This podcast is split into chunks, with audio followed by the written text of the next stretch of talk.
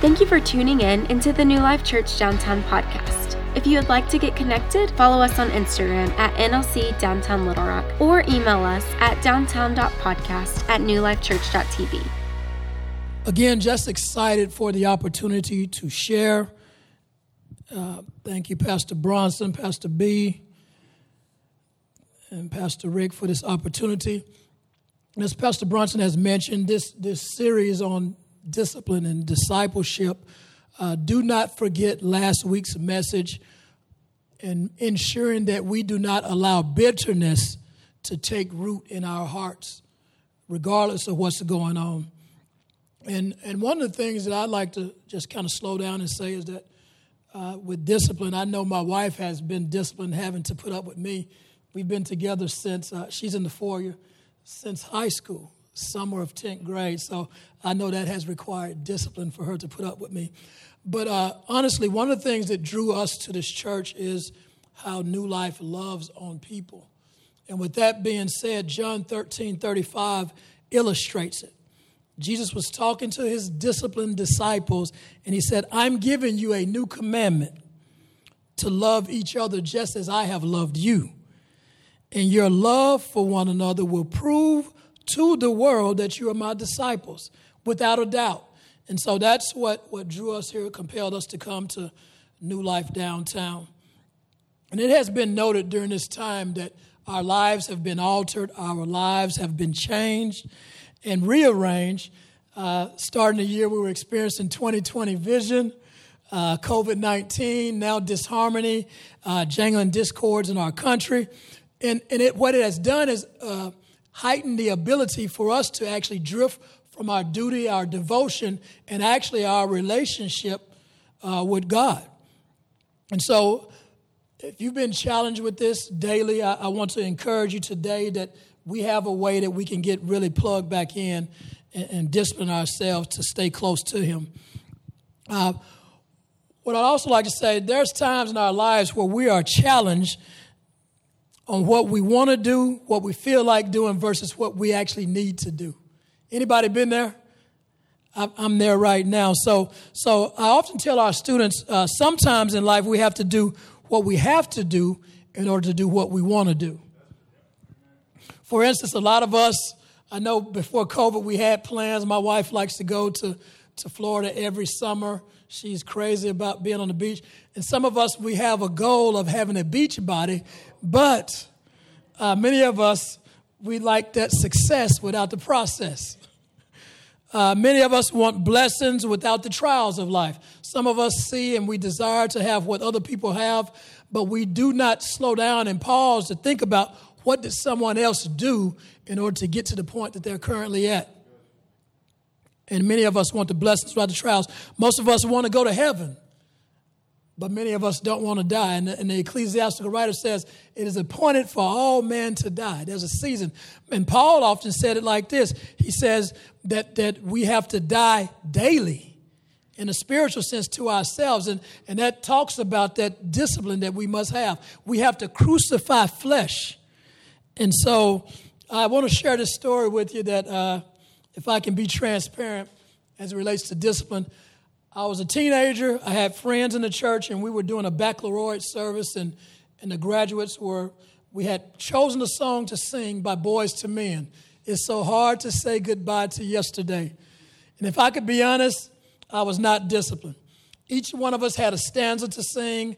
We had particular notes. We wanted to be in unison. We wanted to be in harmony. And I did not do my part. As the kids would say today, Mr. Clayton, that was trash and, and I didn't carry my note. In fact, I even forgot the stanza that I was supposed to sing. And uh, as my friends killed it, they did an awesome job. I missed some lines, my notes were flat, and after we finished, I darted out the side door. Didn't congregate, didn't celebrate at the end. I was so embarrassed because I did not prepare. I was not disciplined. And Paul said it like this in 1 Corinthians chapter 9, verse 27. he says that oftentimes we discipline ourselves, we discipline our body as does the athlete, training it to do what it should. And I tell you, sometimes that discipline does not even start with the body, it starts in the mind. Uh, The scripture says, Let this mind be in us that is also in Christ Jesus. You know, sometimes we are, we're trying to discipline our, ourselves to do things, but we got to understand that the discipline is starting in our minds. Uh, in Romans chapter 7, Paul talked about how difficult that is. Romans chapter 7, he talks about there's a struggle or a war going on in our minds, around about verse 21. And so for us this morning, we got to be mindful that if we have stinking thinking, then chances are that stinking actions are going to follow. And so as we think about it, everybody, we got to understand that discipline is not something that everybody is doing because it requires some work. I can testify I'm the same way. I've been around the block a few times, and I know that anything in life worth having is worth working for. Don't get super spiritual on me. Don't look at me in that tone of voice. I know you're probably thinking, oh man, he's, he's talking about faith based works or, or salvation based works. That's not what I'm talking about. We know that we are saved by grace through faith, exactly. And I'm not talking about a works based salvation. But in our lives, many of us want better jobs. We want better finances. We want better communication in our marriages. We want better for our children. We even are planning ahead and we want better for our children's children. And so I've seen it. You know, uh, as I look about at being disciplined, I'm, I was reflecting back over my prayer card for 2020. In my prayer card, it says I want financial peace, I want health and wellness, better family ties, better spiritual growth and maturity, and then believing others for salvation, health, wellness, liberation, freedom, and the Arkansas that God sees. So in that, there's things that we really want, and finances is on that list, and I've seen what money can do to people. Sometimes it exposes who we really are to the core. And it exposed some athletes that I met before, and, and, uh, and when they were, made it to that plateau, so to speak, how it exposed them and how they weren't really mature enough and ready for those finances that they were making. We've observed that their money exposes who they are. And, that, and it also, when some of those athletes lose that money, they lose the money and also they lose their minds. The O'Jays had a song back in the day that says, For the love of money. And if you know those lyrics, I would, I would challenge you to listen to them. But in reality, there are things that we desire in our lives that have the potential to consume us and expose us and our vulnerabilities. Some folk have said that after you've tried everything else, try Jesus. Have y'all heard that before? After you've done everything else, come and try Jesus. But I, I beg to differ. I would say try Jesus first because what does it profit a man to gain the entire world and then lose his soul? It doesn't matter how much material things we accumulate, how much we gain in life, we will still have a God sized void if we don't put him in our lives. Prior to becoming a principal, I was over at Joe T. Robinson High School, I would say in Edutopia. Uh, didn't have my mind on being a principal at all. I was just uh, happy with serving as an assistant. And then I became a principal, and I can tell you I was not disciplined enough and I was not ready.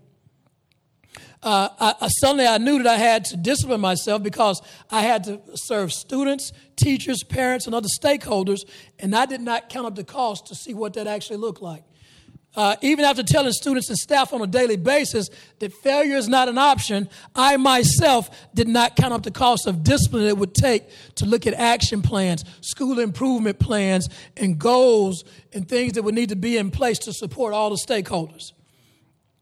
And in our lives, sometimes as Christians, we'll look at people that fail and often think, oh, I would never do that. Not me, I, I wouldn't do that. But uh, wisdom says differently that could totally be me. And in the scripture in Matthew 26, Jesus was sitting with his disciples in Matthew 26, verse 20. And it says, when it was evening, Jesus sat down at the table with the 12. This is when they were having the Last Supper. And while they were eating, Jesus said, I tell you the truth, that one of you will betray me. Verse 22 says, greatly distressed, each one of the disciples, disciplined disciples, followers of Christ, that left what they were doing to follow him, they said, Am I the one, Lord? And they all knew within their heart of hearts that they had the propensity to be one that would betray him. So, as we're talking about during these times of life's challenges, we need to make sure that we are disciplined. Psalms 1 says this Blessed is the man that walketh. Let me change that version to the New Living. That's the, uh, that was the old King James. But blessed is the man that follows it, not the advice of the wicked, nor stand around sinners idle or join in with mockers, but they delight in the law of the Lord. And they are like trees planted by the river brook, producing fruit in each season. Can I simplify this for you? Sometimes in life, that it is going to rain on the just as well as the unjust. And what we have to do is that when that season comes where it rains, we have to be disciplined enough to know that God has us. As soon as our, our feet strike Zion or glory, so to speak, God starts blessing and the devil starts messing. And all of us who are born in God's image, and in this reason why we're wired for justice. If we're born in God's image, we're wired for justice. And so, since we have this free will, we must discipline ourselves. See, Christ is not going to force us to act a certain way.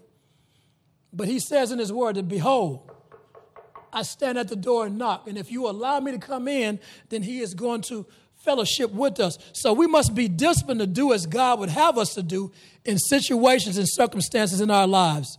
Uh, this past weekend, we, we make it a, a family tradition to travel to Louisiana to visit my grandfather.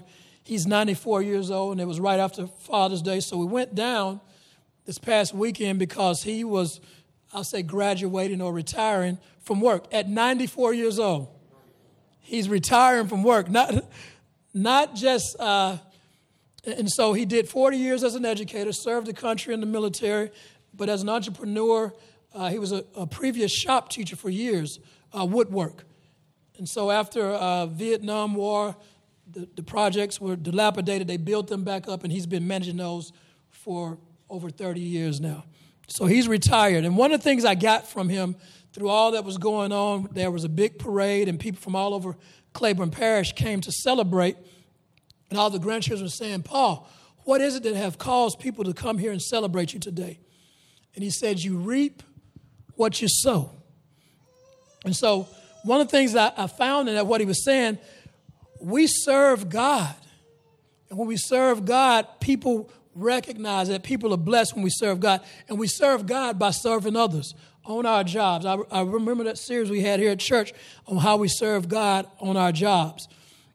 But one thing I want us to be mindful of is that we serve God who has the presence, the Holy Spirit, as Pastor Fitz said, to activate, activates us.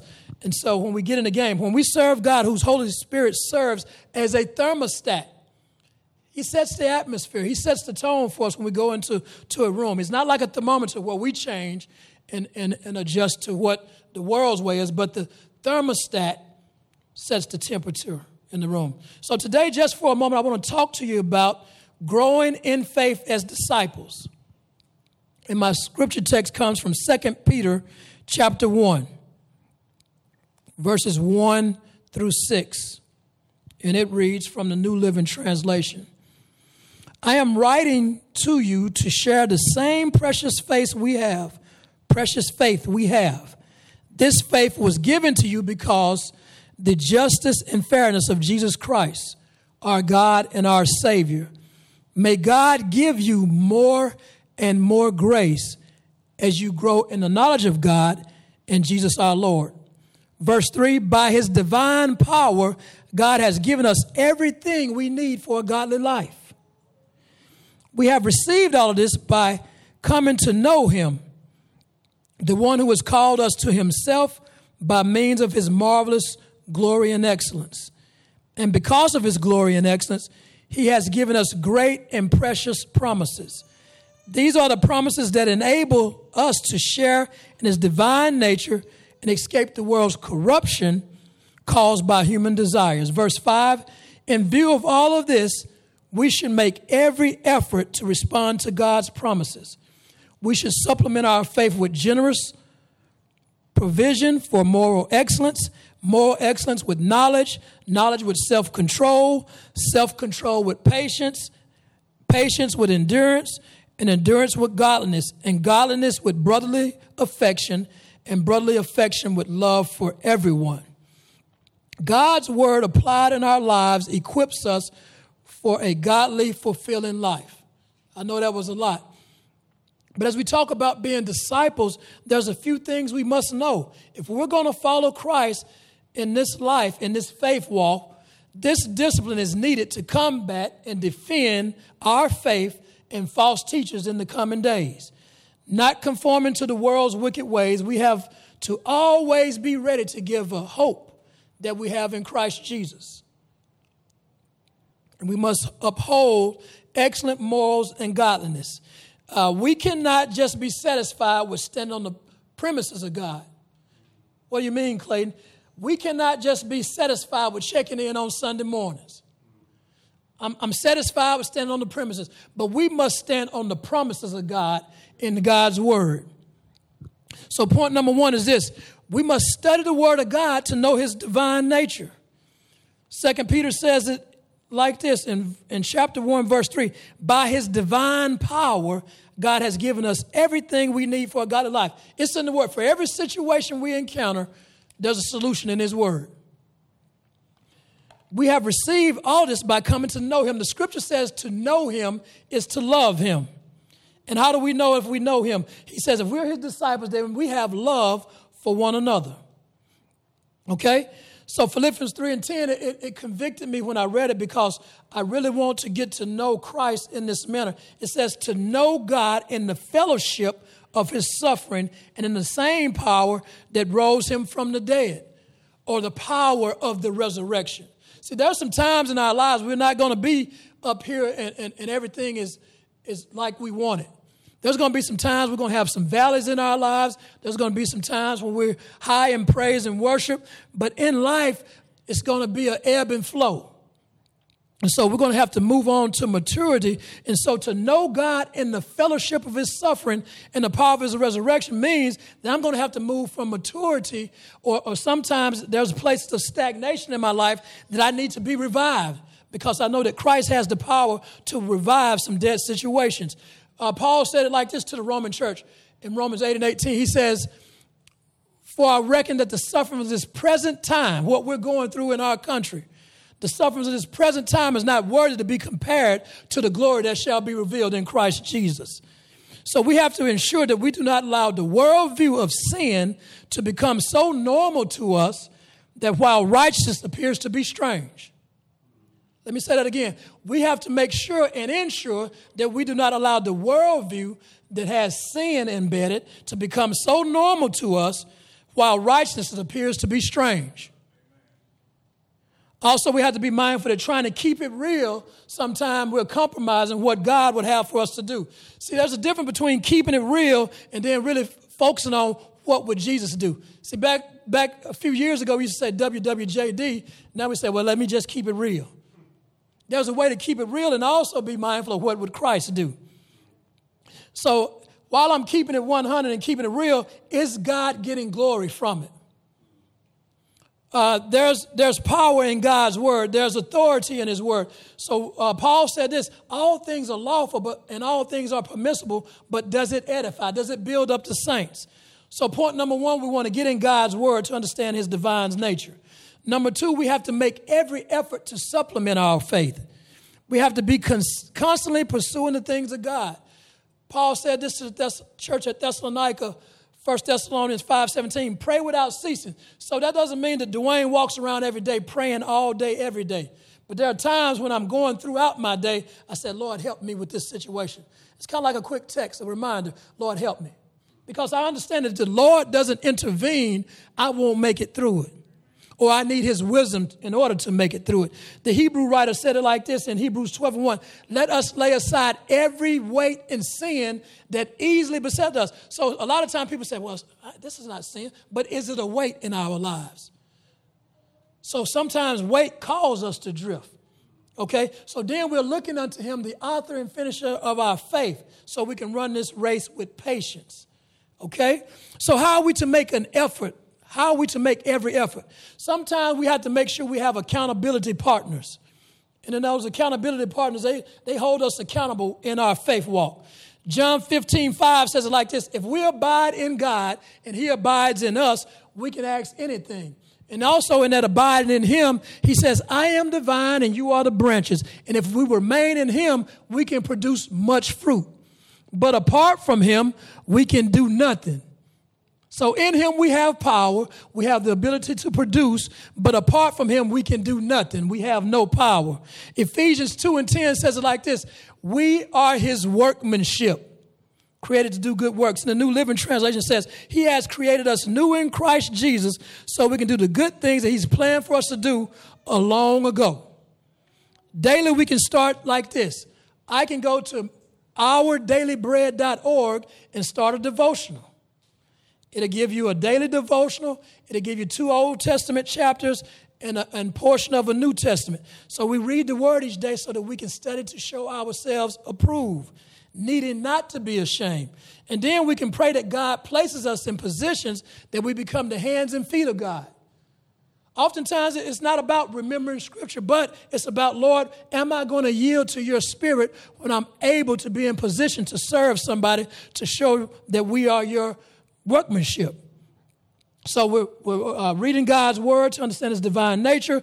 Number two, we're making every effort to supplement our faith. And then number three, we need this produce patience, self control, and love for all. We have to be mindful in our faith walk that everybody's not going to operate at the same pace in the same way that we do. So that means we got to have patience. We got to have self control. Everybody's not going to mature like we do. And so, this is what the word says. In addition, we cannot cause one of the younger ones or weaker believers to stumble and fall based on our conduct. Matthew 25 says this about being patient. Matthew 25, 35, Jesus was talking in a, in a parable. He says, When I was hungry, you fed me. When I was thirsty, you gave me drink. When I was a stranger, you invited me into your home. When I was naked, you gave me clothing. When I was sick, you cared for me. When I was in prison, you visited me. Didn't say you gave me scripture, didn't say you, but it said you, you met my needs. You moved with compassion. Jesus was an advocate for those who were culturally irrelevant. The woman at the well, he loved her. The woman caught in adultery, he loved her. And at times we have too felt like we were the outcast. But as we say around here at New Life Church, it's okay to not be okay. But God does not want us to stay that way. He doesn't want us to stay at that same predicament that the woman at the well was. He don't want us to stay and waddle in that uh, situation that he found us in. Christ wants us to grow in the knowledge of him and and in that saving grace that he has. James 1:21 says this, "Understand, my dear brothers and sisters, we must be quick to listen, slow to speak, slow to get angry. Human anger does not produce righteousness that God desires. So get rid of all the filth and evil in our lives and humbly accept the word of God that has planted in our hearts, for it has power to save our souls." So as we close today, Paul reminds us in Romans 1:12 that we can be encouraged by one another's faith and that we can move from faith to faith. The gospel is that for God so loved the world that he gave his only begotten son that whosoever believeth in him should not perish but have everlasting life. And it also speaks about this powerful gospel that Paul said in 1 Corinthians chapter 6 verse 9 through 11 that we were uh, drunkards, that we were riotous in our living, but then he said that we were blood washed and we were saved. And I want to let you know today that God can save anyone. Can I ask you another, can I ask you a question? Have you ever given someone or some goal that you've had your least or not your very best? Or could I even ask you, have you given them your worst? That it wasn't even a good faith effort. You given them your worst. But somehow in return, you got the very best deal out of it you could get. We gave our worst, but out of the deal, we got the very best. That's what God has done for us. He has given us His very best, His Son Jesus, to come and live a life and show us an example. He died for us. And if I could just illustrate it this way, that in the salvific messages, it's almost like cars that have no function anymore. They're taken to a, dunk, a, a junkyard. But to some people, those cars have value. They have parts that could help restore other cars that are considered to be hoopties. So if you go to the salvage yard, you can get an alternator and it may help a car run again. And that's what Christ did for us. He came that we might have life and that we might have life more abundantly. If I could be transparent about Dwayne Clayton, I wasn't fit to live, and I surely was not ready to die.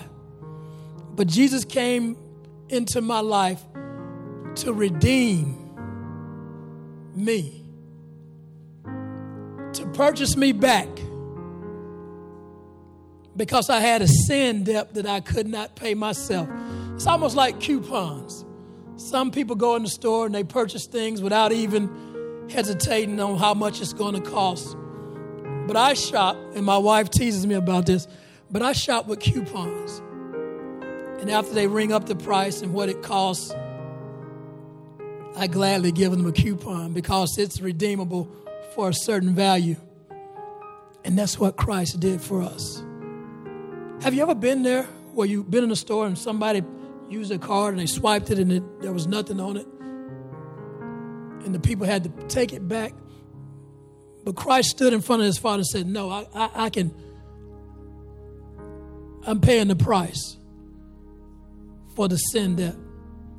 And so, as I close with this, 2 Peter 3 and 9 says this God is not really being slow concerning his promise, as some people think, but he is patient for our sake. He's patient for each one of your sakes, that he does not want anyone to be destroyed, but he wants all to come to the knowledge of repentance. Let's pray.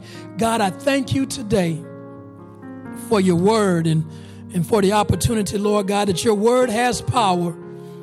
And there may be someone in here today with a point or at the point of decision, thinking that they're not worthy, thinking that they're not good enough, thinking that they've done too much.